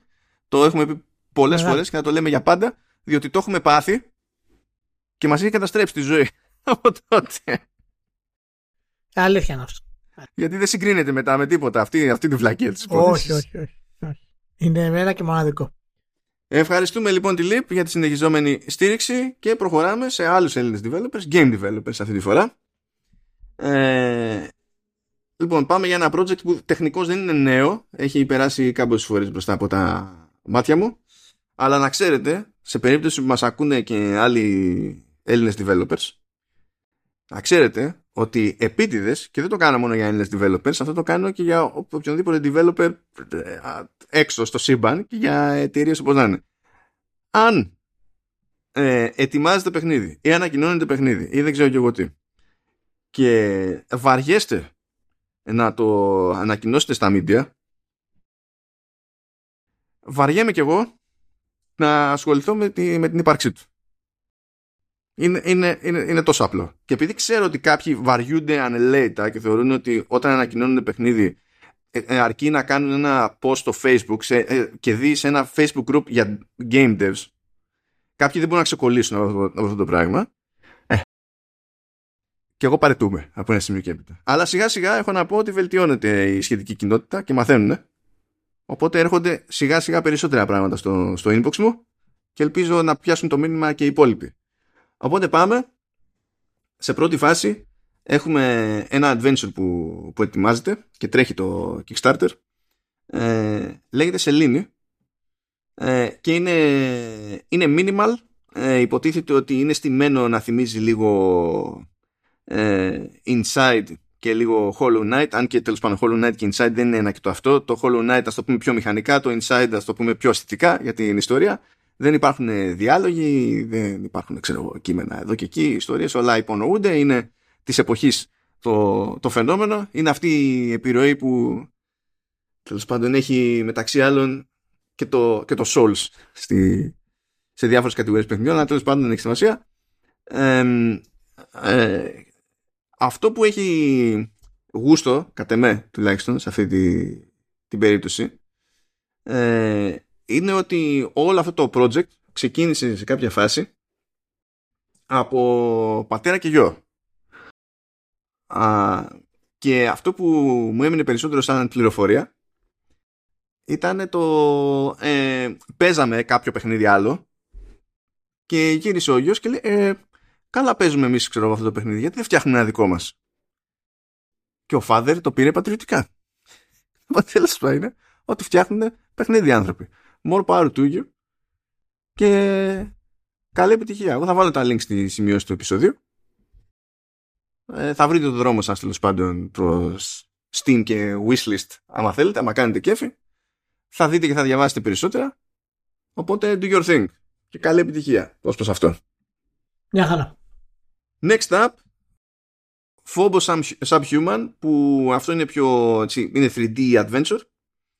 Ε, που δεν έχει φτάσει ακόμη στο Kickstarter υποτίθεται ότι βλέπω δηλαδή ότι έχουν βγει τα tiers ε, για τους backers αλλά δεν έχει ξεκινήσει η καμπάνια και δεν βλέπω να έχει και συγκεκριμένη ημερομηνία για την καμπάνια. Στόχος πάντως είναι το φόβο σαν Human να σκάσει ε, μέσα στο 2023 developer είναι η Underdog Virtual και λέει σε κάποια φάση ότι έχει έντονο ελληνικό στοιχείο. Ε, να πω ότι χαζεύοντας το βίντεο ε, είδα τέλος πάντων ότι είχε κάποια πλάνα ε, από, από αστικό περιβάλλον τέλος πάντων. Και έχω να πω ότι αναγνώριζα το σχέδιο των πινακίδων στους δρόμους. Και λέω ναι αυτό είναι σίγουρα ελληνικό στοιχείο. Δεν ξέρω μέχρι που φτάνει το ελληνικό στοιχείο στην όλη πάθηση γιατί υποτίθεται ότι ε, καλά η πρωταγωνίστρια λέγεται Δανάη εντάξει αλλά υποτίθεται ότι μπλέκουμε με τον δορυφόρο φόβο του, του Άρη και το γυρνάμε σε sci-fi οπότε δεν ξέρω πώς συνδυάζεται όλο αυτό το πράγμα στο, στο τέλος. Ε, θα δείτε ότι θέλει πολύ, ε, ε, απαιτεί, είναι περίπτωση παιχνιδιού που θέλει ε, αρκετή δουλειά γιατί είναι όλα 3D και τα λοιπά. Ε, έχει και διαλόγους, έχουν παίξει voice overs και τα συναφή, οπότε και αυτό θέλει και δουλειά και θέλει και να έχει budget για να υπάρχει ελπίδα. Ε, υποτίθεται ότι όλο αυτό ξεκινάει και λαμβάνει, μέρος, λαμβάνει χώρα τέλος πάνω στην Αθήνα του 2047 και από εκεί μετά ξεφεύγει με τον αλφίδα τρόπο θα πάρετε κι εσείς μια τζούρα προχωρώντας. Σου έχω κάτι πιο αστείο αυτή τη φορά. Ε, πάλι θα μείνουμε σε adventure και υποτίθεται ότι το στυλ, παρότι δεν είναι με FMV, το στυλ είναι τύπου FMV, ξέρω εγώ, adventure. Αλλά κατά τα άλλα είναι με σχέδιο στο χέρι και animation στο χέρι, καρέ, καρέ κτλ. Αναπτύσσεται από τη Rexic Games που ε, αυτό προέκυψε λίγο από σπόντα, διότι είδα εγώ δελτίο τύπου στο Gamespress. Λέω δεν έχω ξαναμιλήσει με αυτούς, ας κάνω μια απόπειρα, ξέρω εγώ, ε, να, να στείλω ένα, ένα mail να δω έτσι και έτσι. Ε, βλέπω και στα στοιχεία της εταιρείας τέλος πάντων στο, στο Gamespress ε, ότι και καλά έδρα είναι Κροατία. Και στέλνω και μου απαντά Έλληνας. Και λέω, καλά, καλά ξεκινάμε. Δεν έχω, δεν έχω παράπονο. Καλά ξεκινάμε. Δεν το, δεν το περίμενα αυτό. Α, το παιχνίδι το ίδιο, Ηλία, λέγεται The Graveyard Union. Ωραίο. Και υποτίθεται ότι έχεις να κάνεις με ένα μάτσο τέλος πάντων πλάσματα που συνδέονται με το χώρο του χώρου. Δηλαδή έχεις μούμιες, έχεις ζόμπι, έχεις τον άρωτο άνθρωπο, έχεις βαμπύρ κτλ. Που αποφασίζουν να συνδικαλιστούν. Ε, και υποτίθεται ότι έχεις να συζητήσεις με τον καθένα για να μαζέψεις στοιχεία κτλ. Γιατί ένα από όλα αυτά τα πλάσματα τέλος πάντων ε, έχει εξαφανιστεί μυστηριωδώς και εσύ πρέπει να καταλάβεις τι, τι παίζει. Ε, και να σου πω ότι ε, εγώ απλά δηλαδή ενθουσιάστηκα ε, και μόνο που έλεγε το κόνσεπτ είναι ότι είναι ένα μάτσο τέρατα και αποφασίζουν να συνδικαλιστούν δηλαδή Τώρα παρότι βλέπω εγώ στο προφίλ ότι παίζει κάποιο τέτοιο με Κροατία που δεν ξέρω πως τελικά γίνει κάποιο λάθος στη ρύθμιση λέει ότι η έδρα είναι στη, στην Κύπρο και τέλος πάντων ε, στην ουσία η ομάδα βασίζεται σε, σε τέσσερα άτομα που είναι animators και, και σκηνοθέτες και φάγανε ένα σήμα τέλος πάντων ε, να φτιάξουν αυτό το παιχνίδι και είμαι πάρα, πάρα πολύ περίεργος γι' αυτό. Είμαι πάρα πολύ περίεργος γιατί έχει... Ε, τρομερό τίτλο. Ε, έχει πλάκα κιόλας γιατί έχει ξέρω εγώ features έτσι, στο δελτίο τύπου και λέει, ξέρεις και καλά, θες να το πουλήσεις το παιχνίδι σου έτσι, να πεις ότι κάνουμε μαγκιά σε αυτή τη στιγμή και λέει some sort of humor. Για, γιατί, γιατί, γιατί έτσι, ξέρω εγώ. Ή λέει navigate this animated FMV style game from the comfort of your grave. Και λέω δεν ξέρω τι θα γίνει με αυτό το παιχνίδι, αλλά αυτά τα παιδιά είναι για μπύρες. Minimum, δηλαδή είναι για μπύρες. Είναι, είναι σίγουρο. και γι' αυτό. Στείλω ένα mail. ναι, για τις μπύρες οπωσδήποτε. Και τελευταίο στο, στο loot εδώ πέρα από Greek Game Dev ε, που εδώ πέρα τέλος πάντων παίζει και προσωπική γνωριμία είναι ότι ανακοινώθηκε επιτέλους το Carbon Flash από την In the Flash υπάρχει ένα theme εδώ ε, που στην ουσία είναι κυρίως παραγωγή του, του Γιώργου του Ζώκα. Δεν είναι μόνος του προφανώς έτσι. Ε, αλλά είναι ένα από τα δύο βασικά άτομα που τραβάνε το πολύ το κουπί. Έχω ούτε που θυμάμαι. Δηλαδή ε, αφού όταν, όταν ε, άρχισε να μιλάει για αυτό αυτές τις μέρες σε social και τα λοιπά και έφτιαξε και Steam page και βγήκε και trailer και ό,τι να είναι δεν μπορούσα να θυμηθώ αν όντως το αποκάλυπτε τώρα το παιχνίδι ή όχι. Διότι πρώτα πράγματα με αυτό το παιχνίδι πρέπει να είδα πριν από τρία χρόνια ξέρω εγώ. Που, που μου είχε πρώτο δείξει ε, και έχει πλάκα γιατί έφτιαξε και ένα βίντεο που λέει οι πρώτες 1150 μέρες είναι δύσκολες για το development. Και το θυμάμαι ηλία γιατί τότε που μου είχε δείξει το πρώτο δείγμα ο Ζώκας του λέω έχεις κάποιο χρονικό ορίζοντα ας πούμε που έχεις βάλει για την παραγωγή. Και μου είχε πει κάποια πράγματα για το παιχνίδι. Και μου λέει ε λέει το κόβω λέει για έξι μήνες. Του λέω δεν θα σε συναχωρήσω αλλά δεν υπάρχει περίπτωση στο σύμπαν. Ε, μου λέει πόσο έξω να πέσω. Θα δεις. Τρία χρόνια αργότερα ακόμη δίνει πόνο και υποτίθεται ότι αν όλα πάνε καλά το παιχνίδι θα κυκλοφορήσει το, στα τέλη του 2023 και το κόνσεπτ είναι τι να το πω είναι σχεδόν μεταποκαλυπτικό. Είσαι σε ένα τρένο φυλακή ε, που έτσι και φτάσει στο προορισμό του τέλος. Τέλος. Χάνεις. Πάει. Και το ζήτημα είναι με, με hacks αλλά και με resource management και τα λοιπά και να επιβιώσεις για τη διάρκεια του ταξιδιού αλλά και να καταφέρεις να, να ξεφύγεις. Και έχω δει τέλος πάντων δείγματα από το στυλ με το οποίο λειτουργούν διάφοροι γρίφοι εδώ και εκεί και είναι αρκετά έτσι βάση λογικής και θέλει προσοχή. Δεν ξέρω τώρα πώς θα είναι το ζύγι στο τέλος, έτσι, γιατί και εγώ έχω δει σκόρπια πράγματα, έτσι. Δεν έχω δει και κάποιο είδους επίδειξη με αρχή, μέση και τέλος, ας το πούμε έτσι. Αλλά έχει ρίξει πολλή δουλειά και θα συνεχίσει να ρίχνει πολλή δουλειά και μ' άρεσε αυτό το το είπα κιόλας. Ε, περίεργος ε, είχε πολύ καλύτερη σε γράψιμο ε, περιγραφή στα αγγλικά σε Steam page από πάρα πολλά παιχνίδια που πετυχαίνω. Όχι ελληνικά παιχνίδια αλλά από πάρα πολλά παιχνίδια που μου σκάνε συνέχεια στο, στο inbox και προσπαθούν να περιγράψουν και να αφήσουν ένα κάποιο στίγμα για το παιχνίδι τους ας πούμε. Και κάνει μπάμ ότι δεν την πολύ παλεύουν να το κάνουν αυτό το πράγμα.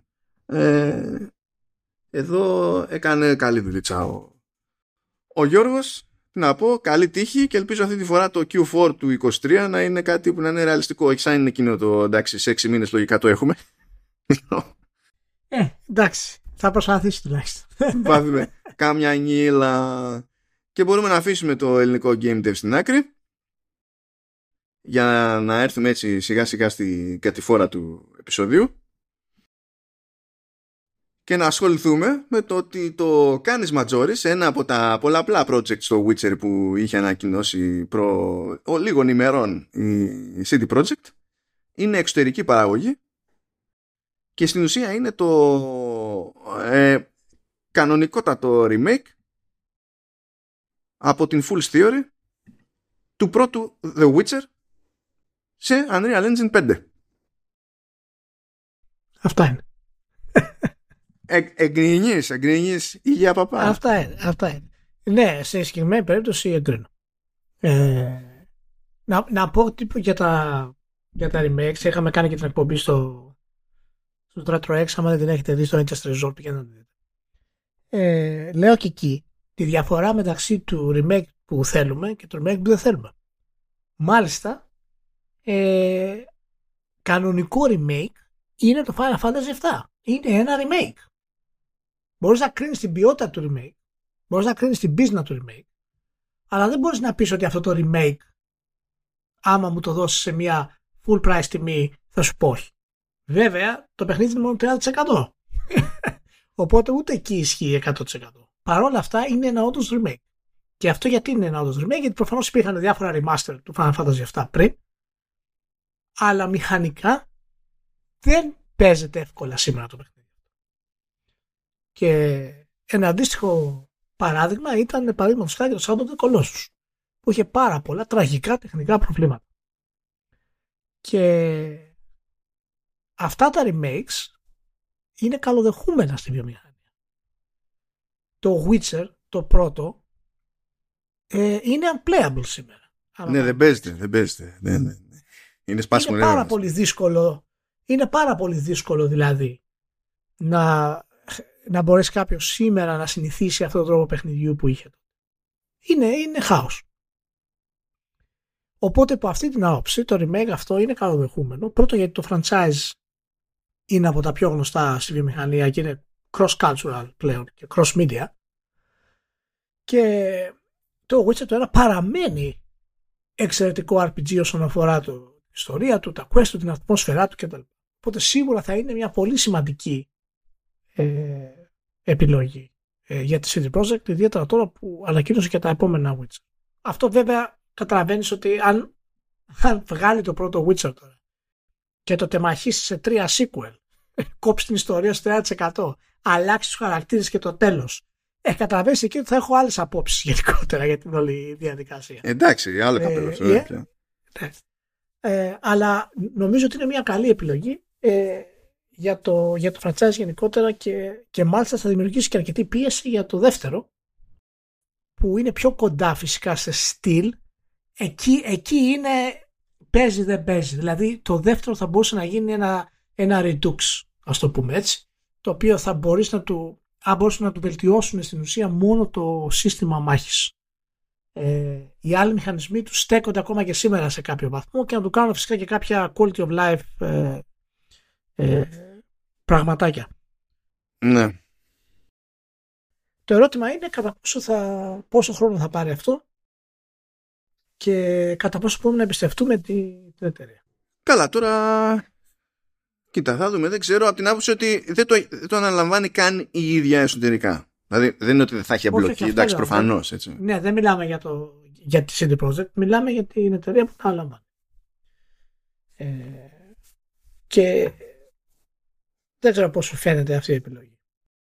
Λοιπόν, κοίτα, εμένα μου φαίνεται λογική, λογικό ένα remake του πρώτου Witcher, διότι είναι το μόνο μέρος ε, στα, στους βασικούς τίτλους Witcher που πραγματικά δηλαδή, το βάζεις και είναι σχεδόν δεν έχει συγγένεια με, το, με τα υπόλοιπα από άποψη design.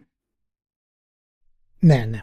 Ε, και ενώ μπορεί κάποιος να σου πουλήσει το The Witcher 2 και να καθίσεις να το παίξεις, ακόμα και αν έχεις κάτι αντιρρήσει εδώ και εκεί, προφανώς μπορείς να καθίσεις και να παίξεις το, το Witcher 3, εντάξει, χαίρομαι πολύ και ακόμα και εκείνο υποτίθεται ότι θα το βελτιώσουν για νεότερο hardware, εντάξει.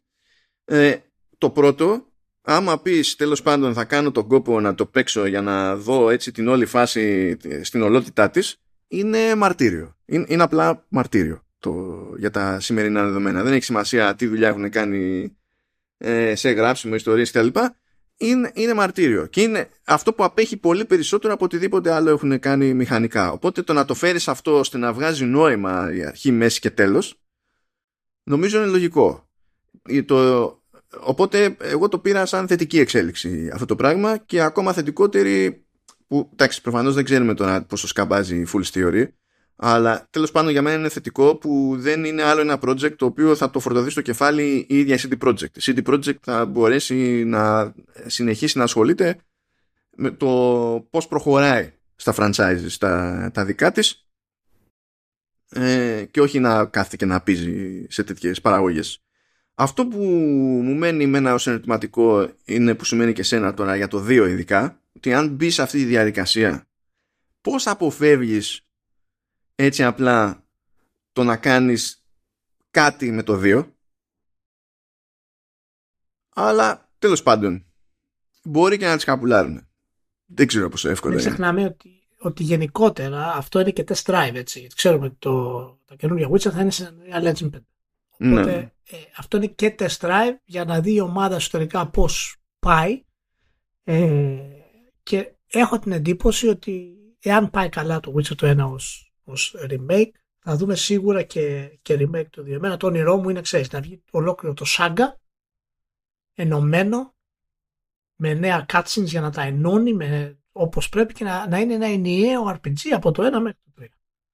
Να, να, είναι, να, να μπορείς να το παίξεις ολοκληρωτικά δηλαδή, το οποίο αυτό βέβαια είναι όνειρο, δεν πρόκειται να γίνει. Ναι, αυτό, αυτό είναι το ιδανικό να έχεις ένα έργο ακριβώς από τη στιγμή που ξέρεις ότι αυτός ο κύκλος έχει, έχει κλείσει να πεις ότι το βλέπω σαν ένα ενιαίο δημιούργημα ας πούμε που δεν είναι και ακριβώς εύκολο δηλαδή ε, καλά είναι, είναι, είναι πολύ ο κόπος ό,τι δοκιμή και να κάνεις τώρα και όπως και να έχεις ραφινάρει τη φάση με Unreal Engine είναι πάρα πολύ ο κόπος να τα κάνεις αυτά έτσι από την αρχή και έτσι όπως το είπες τώρα αυτό, το φαντάζεσαι, πες ότι γινόταν, ότι σου κάνανε την χάρη. Θα το προτιμήσεις να είναι σαν ένα παιχνίδι ή σαν τρία παιχνίδια;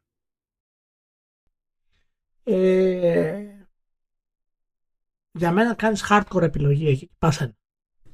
Το κάνεις ενιαίο. Αυτό καταλαβαίνεις τώρα με, τη, με τους μηχανισμούς και την ισορροπία ότι θα είναι σε ένα τέτοιο εγχείρημα. Είναι σαν να βγάζει τα μάτια σου. Ναι. Μα γι' αυτό λέω ότι είναι αδύνατο να γίνει, γιατί προφανώς θα πρέπει να ξανασχεδιάσεις το, το Progress 3, ας πούμε, από το 1 μέχρι το 3.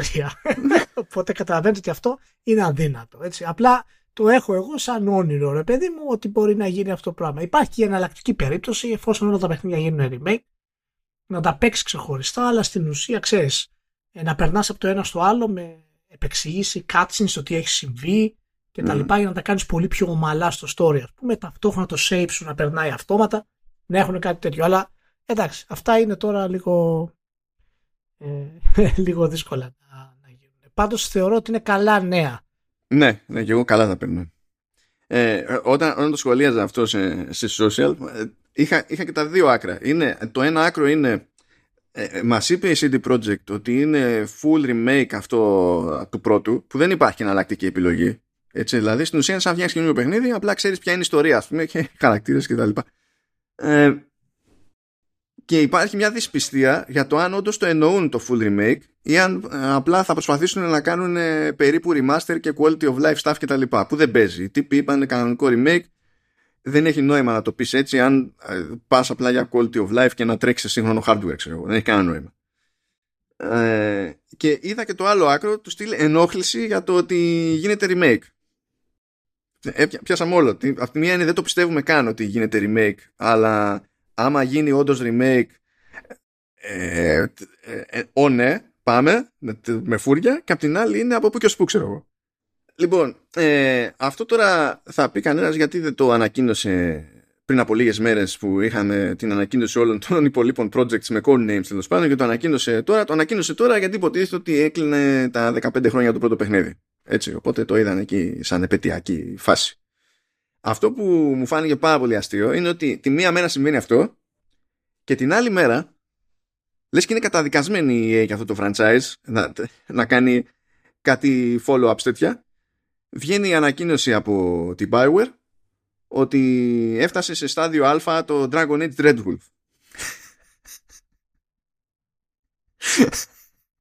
που πάντα, πάντα θυμάμαι πάντα θυμάμαι σε παρουσιάσει της CD Projekt ε, να, να, ρωτάει πώς μας φαίνεται το, το Witcher σε σχέση με ό,τι έχουμε δει με Dragon Age και πάντα θυμάμαι σε παρουσιάσει Dragon Age να μας ρωτάνε πώς μας φαίνεται το Dragon Age σε σχέση με ό,τι έχουμε δει από Witcher. Και καταφέραν ακόμα και σε αυτές τις ανακοινώσεις να, να πέσει ο ένας μία μέρα πίσω από τον άλλον δεν ξέρω πώς. ε, το πετυχαίνω αυτό. Είναι ανακοίνωση το... γενικά σε τι φάση βρίσκεται το παιχνίδι είναι έτοιμο από αρχή μέχρι τέλου. playable αυτή είναι η α δηλαδή, έχει τελειώσει Τώρα θα μπει στην πέτα που θα αρχίσουν να δοκιμάζουν όλους τους μηχανισμούς περισσότερο, το content, ε, τη σχέση μεταξύ των χαρακτήρων, τα progress trees. Τα λέει μέσα δηλαδή η ανακοίνωση. Ε, μου κάνει εντύπωση που κάνουν αυτή την ανακοίνωση ε, και μου, μου αρέσει. Γιατί συνήθως δεν τα κάνουν αυτά εταιρείες τέτοιο σε τέτοια franchises. Αλλά δείχνει ότι το έχουν πάρει ζεστά το θέμα, ότι και ενημερώνουν το κοινό ότι να δεις, προχωράμε, είμαστε καλά, γιατί ξέρουν ότι έχει κλονιστεί η πίστη. Και μάλιστα στην ίδια ανακοίνωση, μάλλον να φέρουν και τα σχέδιά τους για το Mass Effect. Έτσι θέλουν ότι και εκεί εργαζόμαστε σκληρά για το επόμενο Mass Effect. Οπότε ε, περιμένω να δω, δεν είμαι ιδιαίτερα αισιόδοξος, αλλά το Dragon Age παραμένει ένα, ένας κόσμος ο οποίος είναι συμπαθής, ε, αν και ιδιαίτερα προβλέψιμος ε, γενικά στο lore του, αλλά έχει πει καλές ιστορίες. Έχει πει καλές ιστορίες και έχει βγάλει δυνατούς χαρακτήρες. Αυτό είναι ένα αμφισβήτητο. Για την εντύπωση που, σου λες, ε, που λες ότι σου κάνει, το ότι τέλος πάντων εκφράζονται λίγο πιο ανοιχτά κτλ. Ε, να πω ότι αυτό για την EA, ε, αν παρατηρήσει κάποιος τα πιο έτσι πρόσφατα της βήματα στην επικοινωνία, ε, είναι πλέον νέα τακτική. Δηλαδή, ανακοινώσανε ας πούμε ότι ετοιμάζουν νέο Sims και δεν είχαν να δείξουν και πολλά πράγματα, αλλά σου λέει ξεκινάμε και θα μαζεύουμε feedback κτλ. Ή δείξανε το skate ε, ενώ δεν είχαν πουθενά ξέρω ούτε texture και τα συναφή.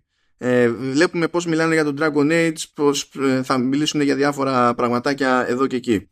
Και είναι σχετικά πρόσφατη αυτή η αλλαγή πλεύσης, διότι η EA έχει, έχει δύο groups από στούντιο. Είναι και καλά τα, από τη μία το group που έχει, έχει όλα τα αθλητικά και το group που έχει εκείνα τα στούντιο που κάνουν οτιδήποτε εκτός από αθλητικά και είναι διαφορετικός επικεφαλής σε κάθε μπάντα. Και η τύπησα που είναι general manager του group για τα πράγματα που είναι πιο story based, ας πούμε, ε, ε, έφερε επίτηδες. Δηλαδή είναι δική της ε, νέα τακτική και αλλαγή για αυτά τα studio.